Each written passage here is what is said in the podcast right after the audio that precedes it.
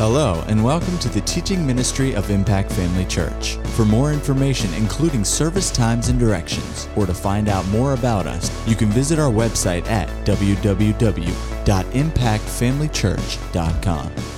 We trust you'll be blessed by today's message. Glory. Well, last Sunday we were looking at over in 1 Peter chapter 2. Let's turn there again and let's pick up where we were. Now, to get the most out of this, it uh, would have been best for you to be in the previous services. So, uh, if you weren't, you can go back and, of course, go online, go to our website, and, and uh, listen to the previous messages on this subject. But uh, most of you were here. And, uh, and even if, if you weren't, you'll still get a lot out of this today. Amen. And so in second in First Peter, the second chapter, in verse number five, we were looking at that verse in particular. We won't go into all the preliminaries associated with this verse, but just picking up here, said, You also, as living stones, are being built up. Notice it's a process. You are being built up a spiritual house. Praise God. That's talking about the local church. We are being built up, not a natural house not a physical house. He's not talking about the, the uh, plaster and metal and all that that you see around you. He's talking about a, the spiritual house. We are being built up, a spiritual house and a holy priesthood. The priesthood that we're in is holy. It's a holy priesthood. And, and what is the uh, role of, of us as priests? To offer up spiritual sacrifices acceptable to God through Jesus Christ. Now, this is telling us that no spiritual sacrifice, and of course, we know what those spiritual sacrifices are. We've, we've identified uh, praises. Remember in, in Hebrews, let us continually offer the sacrifice of praise to God. That is the fruit of our lips, giving thanks unto his name. So we know praise and worship is uh, one of these sacrifices that we offer up. But he's telling us that no sacrifice that we offer would be acceptable except through Jesus Christ. He is the, the, the fundamental, the most basic uh, uh, uh justification or uh, uh, crediting or uh, uh, uh, foundation for our praise and worship. We have no praise and worship to offer except through Him. Everybody would agree with that. Jesus Christ is not the only person or thing that makes our praises acceptable, but He's the fundamental thing. He's the foundational thing. There, the, there are some other things that make our praise acceptable to Christ, and we'll look at those uh, a little later as we get into this today. But the thing I want to leave you with in this verse that is that we are just like Christ is the chief cornerstone, a living chief cornerstone that we could say the foundation. We also are living stones and we are being built up or into a spiritual house. Local church is a spiritual house. We've come together to, to be a place, a spiritual house in which God dwells. And then back in uh, Ephesians, the second chapter, Ephesians chapter 2, verse 21 and 22 says, In whom the whole building being fitted together grows into a holy temple in the Lord. Verse 22 says, In whom you also are being built together for a dwelling place of God in the Spirit. Is it important that believers be a part of a local church? Well, it is because verse 21 has to do with the universal church, the worldwide church. Verse 22 has to do with the local church. And it says that we are being uh, fitted together. Is that how it says that? Is that what it says? Or built together. Yeah, built together. In whom you also are being built together. Well, you can't be built together if you're not together. if you've ever built a house, you know all the material had to be on the lot before it could be built into the house. Isn't that right? So God is, is in the local church, He's building believers together, fitting us together as a local body. And, and so uh, that's, that's something, that's a reality that a Christian cannot be a part of. He cannot experience that outside of the local church. Amen. Now, he's a part of the universal church, and that's important. But there's another dimension here that's also very important. And God has put all of these things together, and all of it is important. And so we are being built together for what purpose? As we, what, what's the purpose in offering up spiritual sacrifices that are acceptable to God uh, in and through Christ Jesus? What is the purpose? To create a dwelling place for God by His Spirit. Oh, glory. Hallelujah. Now, I made the, I've made the statement several times, and I want to say it again that we know that there's a twofold work of the Holy Spirit in the Christian's life, in the believer's life. If, anybody, if anyone is born again in Christ, there, uh, there should be a twofold work of the Spirit. The first work of the Spirit is the indwelling of the Holy Spirit. Every believer, every Christian is indwelt by the Spirit. Romans chapter 8 says if, if, if, if, if uh, the Spirit's not in you, then you're, if the Spirit of Christ is not in you, then you're not of His. So we know the Holy Spirit is resident uh, and indwells every Christian. But then the Christian is to go beyond just being indwelt by the Spirit. He's, he's supposed to go on and be filled with the Spirit. And being indwelt by the Spirit and being filled with the Spirit are two different things. They're, they're related things, but they're not the same. One is a greater dimension of the work of the Spirit. It's the same Holy Spirit, but it's a greater work, a greater dimension, and it has uh, its own uh, uh, set of, of, of uh, uh, results or, or things that, that uh, occur, blessings that occur because of being filled with the Spirit. There are some things there that, that you just don't have simply by being indwelt by the Spirit, as important as that is. And there are some things that we have being indwelt by the Spirit that are unique to that as well. But we go from being indwelt by the Spirit, if we're hungry and we, and we want all that God has, we go on to being filled with the Spirit.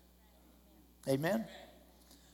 Well, the local church, because you having the Spirit and then going on and being filled with the Spirit, that, that's true of you as the temple of God. Your bodies are the temple of the Holy Spirit. And you can have the Holy Spirit and you can be filled with the Holy Spirit. Well, the local church is the temple of God, just in a, in a different way, in a, in a corporate sense. And the local church is indwelt by the Spirit. Every local church that God has raised up is indwelt by the Holy Spirit. I don't care where you go in town, any church that's, that's holding services this morning, if it's a church that God raised up, then regardless of their doctrine, we might not agree on everything, they're believers and God called them together as a local church. Well, the Holy Spirit dwells in that, in that body. But God wants just like in the individual's life, God wants the local church to move from just being indwelt by the Spirit to being filled with the Spirit. Amen.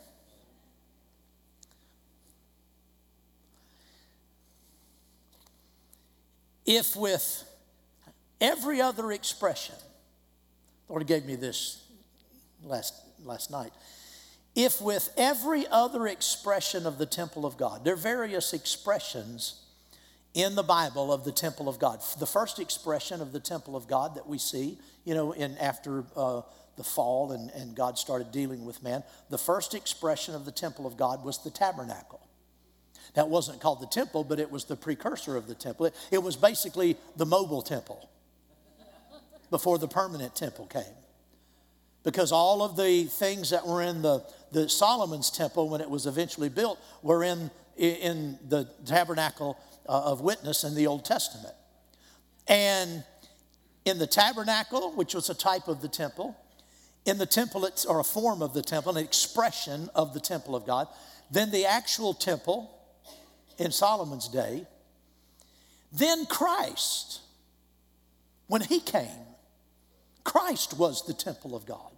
Remember that? He said, Destroy this temple, and in three days I'll raise it up again. They said, It was 40 years building this temple. You're going to raise it up in three days? The Bible says he was talking about the temple of his body. Christ was the temple of God. Now, Christ was born of the Spirit. He had the Holy Spirit in him when he was a baby, when he was 12 years old. You see the, the evidence of, of the indwelling Spirit. He was all about his father's business. He had leading, he had understanding, he had the Spirit of truth, the teacher on the inside of him. You see that as just a, a young youngster. He had the Spirit. But when he was 30 years old, something dramatic happened.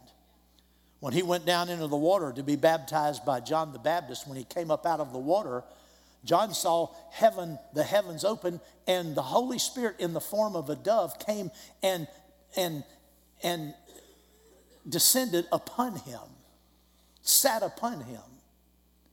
And it says over in in in uh, Luke's gospel, then in chapter four, being filled with the Spirit. See, Christ had the Holy Spirit in him, but then he went on to being filled with the Spirit. So that's another expression of the temple. You have the tabernacle, you have Solomon's temple, you have Christ, you have you, the individual believer. It's another expression of the temple. You are the temple of the Holy Ghost. You have the Holy Spirit in you, but there came a day when something dramatic happened and you were filled with the Holy Spirit. Do you remember that? Do you remember when that happened? Yeah. There, there was a change that came into your life. There was another dimension. Well, if all of these other expressions of the temple, in every one of them, you see being indwelt by the Spirit, you see the temple then, then going on to be filled with the Spirit, then wouldn't it stand to reason that the church is the temple of God?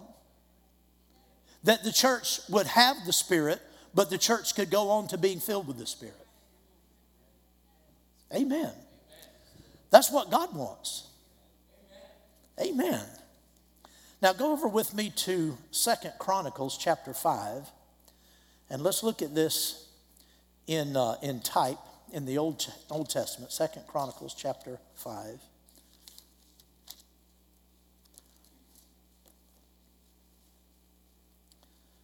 Glory to God.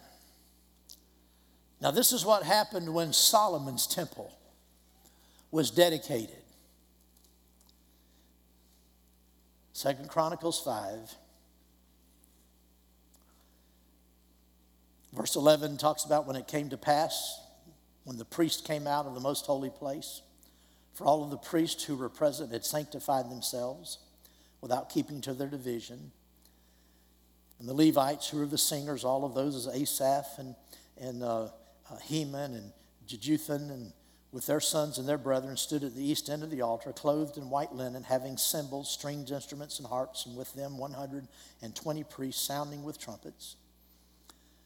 Indeed, it came to pass when the trumpeters and singers were as one to make one sound to be heard and praising, to be heard in praising and thanking the Lord. And when they lifted up their voice with the trumpets and cymbals and instruments and music, and praised the Lord, saying, For he is good, for his mercy endures forever, that the house, the house of the Lord was filled with a cloud, so that the priest could not continue ministering because of the cloud, for the glory of the Lord filled the house of God. Notice at the dedication of Solomon's temple, that there were 120 priests. And there were the, the singers and the musicians and everyone there. And they, when they became one, to make one sound to be heard in praising and thanking the Lord, that the glory of the Lord filled the house of God. That's the pattern.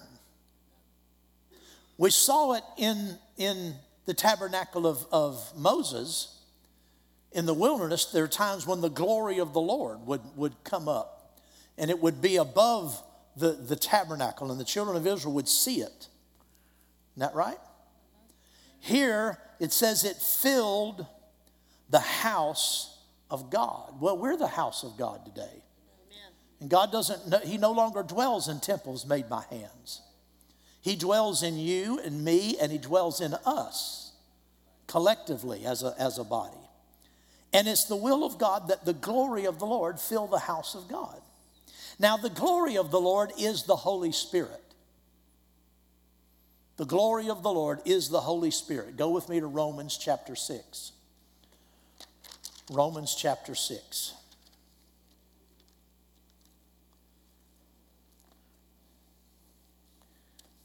Therefore, we were buried with him through baptism into death, Romans 6 4.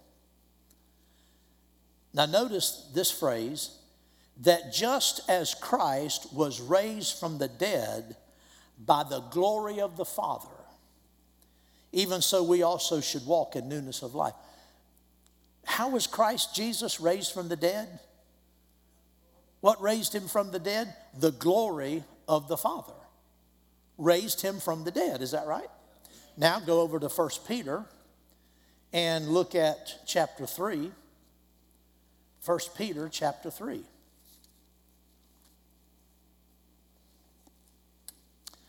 And look at verse number 18.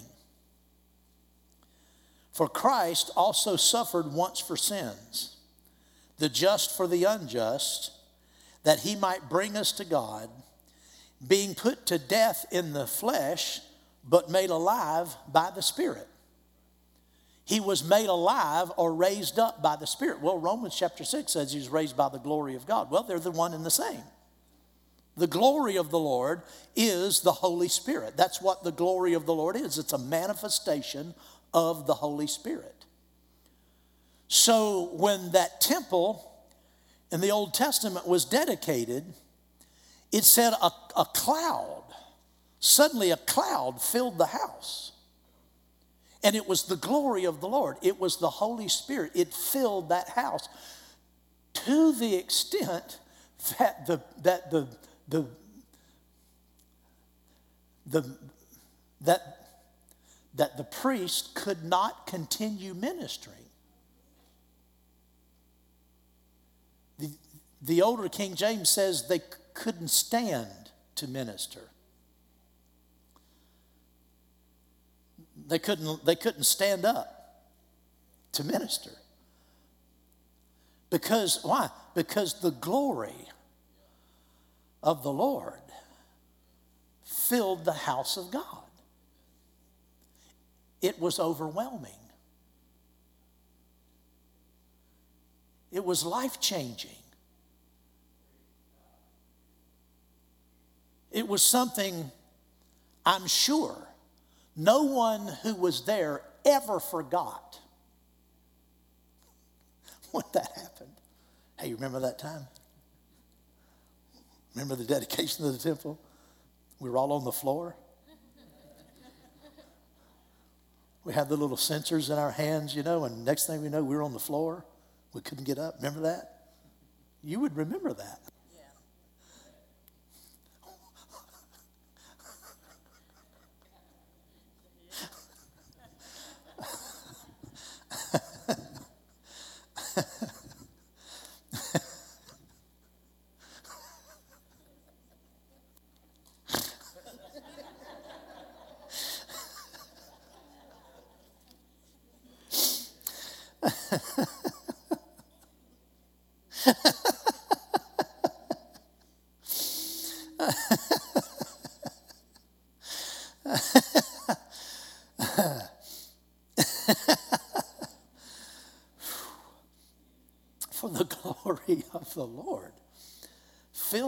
House of God.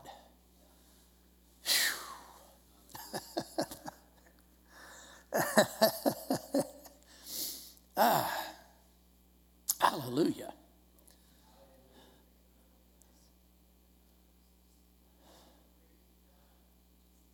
That's, that's the plan of God today. That's the plan of God today. Is for when the when when when the church comes together, called together, not just anybody getting together, but when he calls us together. Whew, he calls us, and, and when we assemble together as that temple, he wants his glory to fill us. How, how, do we, how do we have, how does that happen? What, what, do we have a part to play in it? Yes, we do. The part to play is to remember that we are living stones, not just dead knots on a, on a log. not just attendees, not just a number in the count that morning.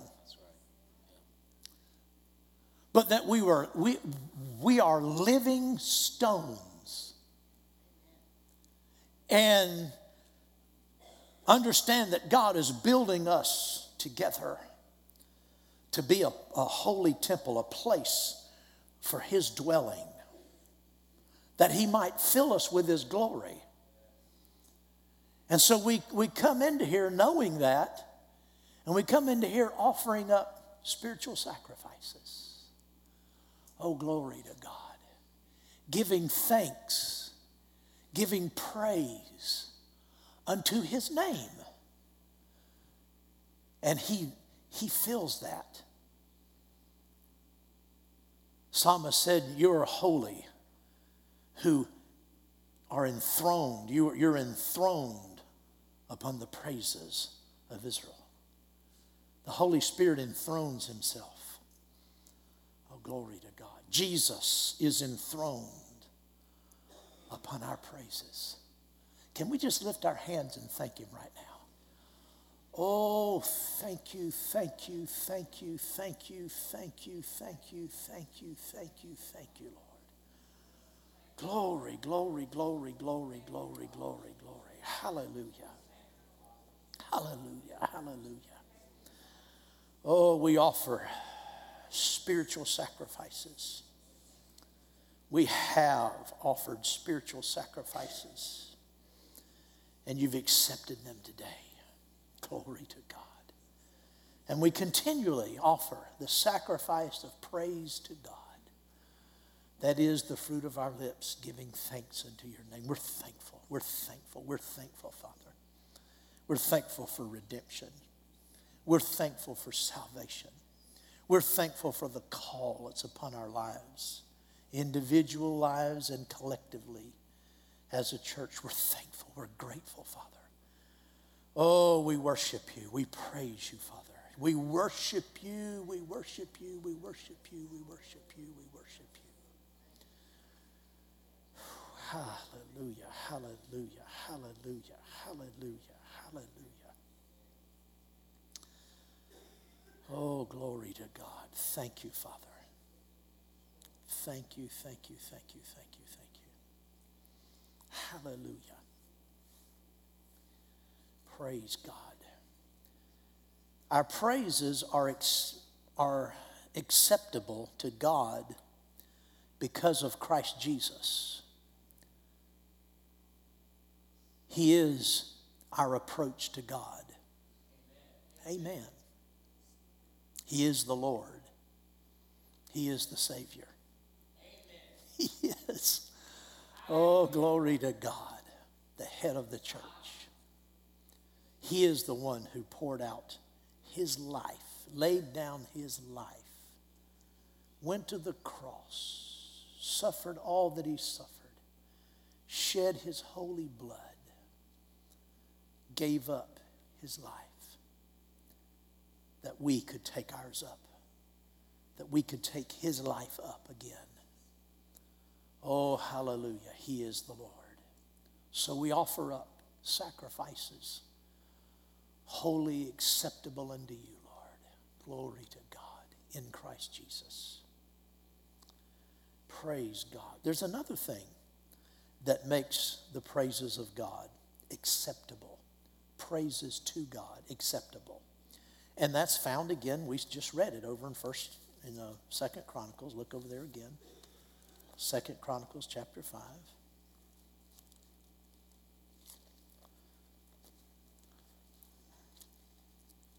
Second Chronicles 5.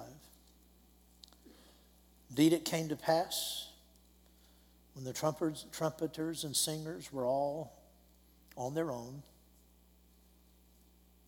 independent of one another, not thinking about one another, unconcerned what the other was doing. No. It came to pass when the trumpeters and singers were as one to make one sound to be heard in praising and thanking the Lord. See, they came together as one. That's a very important key. They came together as one. There, there wasn't 120 different sounds. They became as one to make one sound. That sound was a, was a, uh, a symphony of all of their voices and of all of the instruments of music. It was, it was one sound made up of all of these voices. God heard it as one sound. He heard the sound coming from the worshipers, the priest of the temple. The priests were making one sound, not multiple sounds. They were making one sound. Oh, they all had their own pitch. Some, no doubt, sounded better than others to the natural ear, but God heard it as one sound and, and, he, and he received it as a holy sound. Oh, glory to God. One sound, one heart, one mind, one purpose. And God took it as a wonderful sacrifice offered up. And he came in and indwelled it and enthroned himself among it and upon it to the degree that his glory filled the place. Oh, hallelujah. Well, that's what happened in Acts chapter 2. Go over there. Acts chapter 2.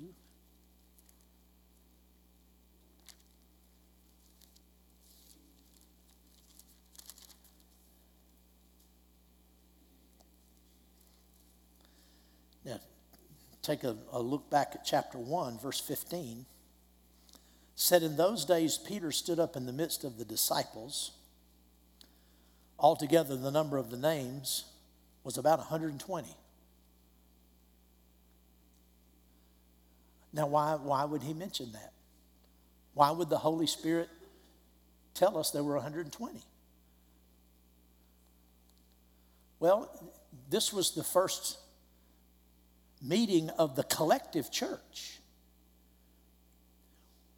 when the Holy Spirit initially filled the church. Now, he was already in those who had believed. When Jesus was raised from the dead, the first person to, to, uh, to, to witness that or, or, you know, to be told that by the angel was Mary. I think it was Mary Magdalene. She was the first one that heard that Christ had been raised from the dead. She believed it. She went and told the rest of the disciples, and they didn't believe it. They said, yeah, You're something wrong with you, and you're making that up. She believed.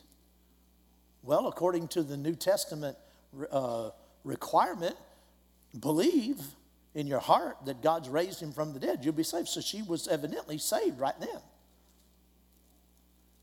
So all of them, by this, by the time Acts chapter 1 and Acts chapter 2 are being written, all of these disciples had believed on the Lord. They were all born again, so the Holy Spirit was in them. But this is the first time they had assembled together as the temple of God, wherein the Spirit could fill them. He, he, he couldn't have before because he wasn't given to that degree. That demonstration or level of the Spirit had not been, hadn't been poured out yet. Well, the day of Pentecost, there was 120, just like there was in that first temple. It was 120 priests. It says the midst, in the midst of the disciples, but they were all priests unto God, holy priesthood. And when the day of Pentecost had fully come, they were all, this is chapter 2, verse 1, they were all with one accord in one place. And suddenly there came a sound from heaven as of a rushing mighty wind, and it filled the whole house where they were sitting. Then there appeared to them divided tongues as of fire, and one sat upon each of them, and they were all, they were all filled with the Holy Spirit, and began to speak with other tongues as the Spirit gave them utterance. Now, they were all individually filled with the Holy Spirit and began to speak with other tongues as the Spirit individually gave them utterance. But they were also filled together as a, as a group, as a temple. Can you see that? And, and the presence of God came in there, this time not, not in a cloud, but in the sound of a rushing, rushing mighty wind must have sounded like a tornado. It's not a, not a whispery wind like you hear, you know, hear sometimes going through the trees at your house. This was a rushing, mighty wind. Must have been phenomenal, must have been very dramatic. And, and it just filled the house. The sound. It was a sound as of a rushing mighty wind. It's what it sounded like and it filled the whole house where they were sitting. Then there appeared to them, they saw it. They saw divided tongues. The Greek says that it was, it was, they were tongues coming from one central source and then dividing off, and one sitting upon each one of them. That's the way the Greek actually describes it. There appeared to them divided tongues, as, and they looked like flames of fire. Listen, church, we ain't seen nothing yet. That's disrespectful. We've seen some things, but we haven't seen a whole lot compared with what there is. Compared with what there is to see. They were all filled with the Holy Spirit, began to speak with other tongues. The Spirit gave them utterance. But notice, that happened when they were all with one accord in one place. I told you about uh, somebody a few years ago challenged me on what he called the doctrine, my doctrine of one accord.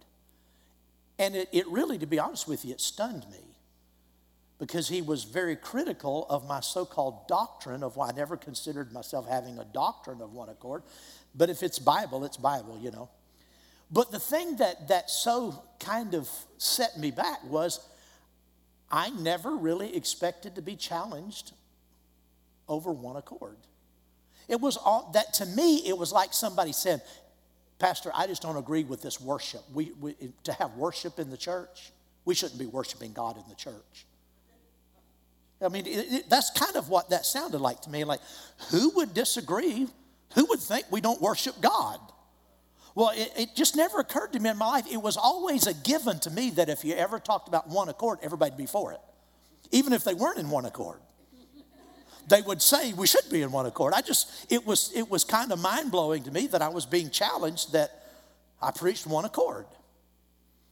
The only thing I can figure, and if this is true, it's my fault. The only thing I can guess, I don't know, I, I can only guess that somehow I presented one accord as everybody thinking the same way. Everybody agreeing on everything and seeing everything exactly the same way. We're like little clones of one another. But that couldn't have been what happened there because these same people, just a few chapters over, have you ever read the sixth chapter of Acts? Now, in those days when the number of disciples was multiplying, there arose a complaint against the Hebrews by the help. Come on now. These people didn't have angel wings sprouting out, sprouting out of their back. They were just, these people in Acts chapter 2 were just as normal as anybody else. They weren't angels, they weren't perfect. And if you go through, I, I, I, don't, I won't do, but how many of you know that, how many of you can testify you know that one accord's all through the book of Acts? Does anybody not know that? Have anybody not read the book of Acts? If you've read it, uh,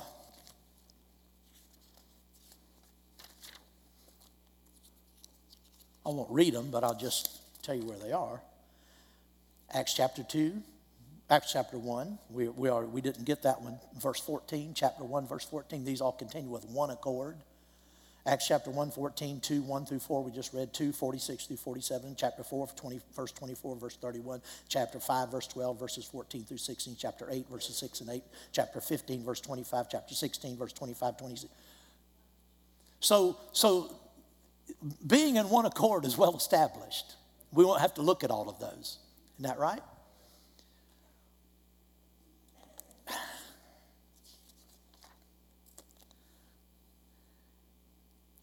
I, I remember Brother Hagin telling about the churches that he pastored.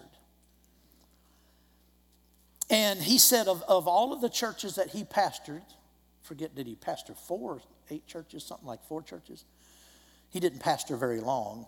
But he said of all the different churches he pastored, he said he was only, to, only able to bring one church, and it was a church in Farmersville, Texas. He said that was the only church, he said, I was a, able to, ever able to get to the place where they, they became one in praising and worshiping the Lord. He said some of the most amazing things would happen when the Spirit of God would fill that house. Now, if you know anything about Texans, if you know anything about Texans, the reputation that Texans have is they are the most staunchly independent minded people they have the reputation, at least, of, of anybody in the United States. Texans are taught their state history from the time they are in kindergarten till the time they graduate from high school. They're taught their state history over and way more than, than we are in Florida. I grew up learning a little, I had, it has something to do with the Spanish. It's about, you know, I remember that. But Texans are taught every year my friends who grew up in Texas have told me this. Going to school, every year they were drilled Texan history. They're very proud of their Texan heritage. And as the saying goes, don't mess with Texas. Don't mess with Texas. They are a staunchly independent, have it my way, do it my way kind of people.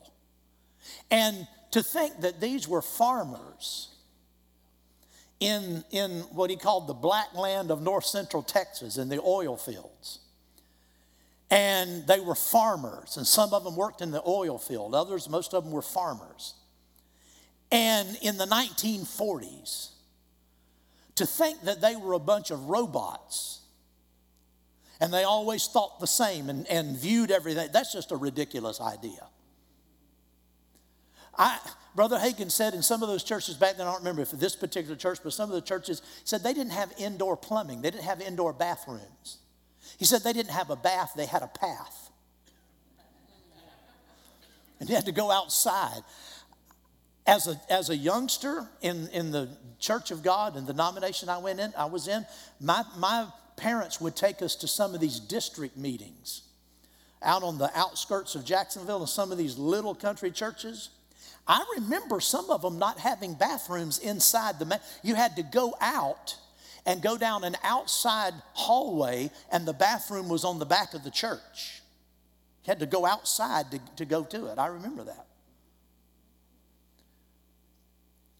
So here's a church that, can you imagine when they first put a bathroom in that church in Farmersville?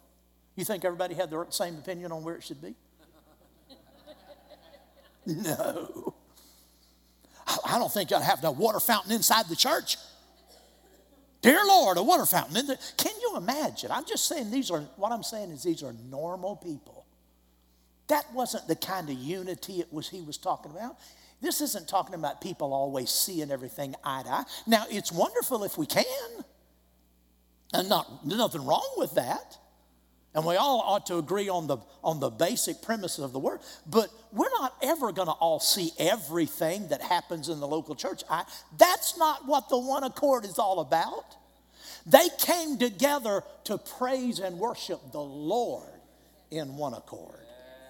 And maybe I misrepresented it, you know, before. Maybe that's what, you know, somebody was thinking. But uh, let me assure you, being in one accord is coming into the house of God with one purpose and it's not about me, and it's not about you, and it's not about the wallpaper, and it's not about the color of the carpet, and it's not about the location of this or that or how this department's done or how. Listen, all of those things are natural things that we do in this spiritual house, but we come to offer up spiritual sacrifices. We come in, the, the man who's in the spirit, all of those things are pushed aside.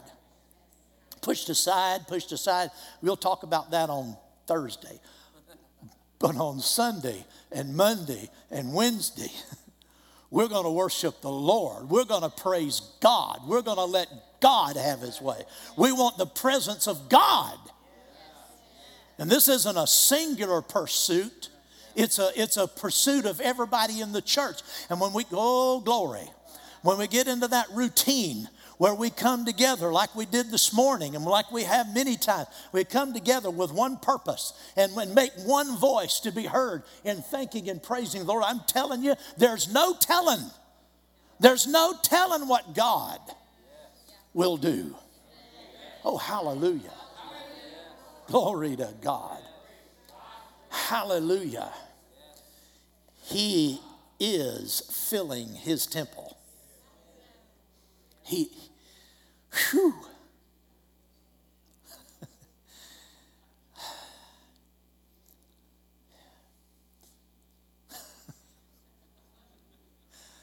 he, he is filling his temple. Glory to God. Oh, thank you, Jesus, with his glory, with his glory, with his glory, with his glory. Not my glory, not anybody else's glory, His glory. Oh, hallelujah, hallelujah, hallelujah, hallelujah, hallelujah.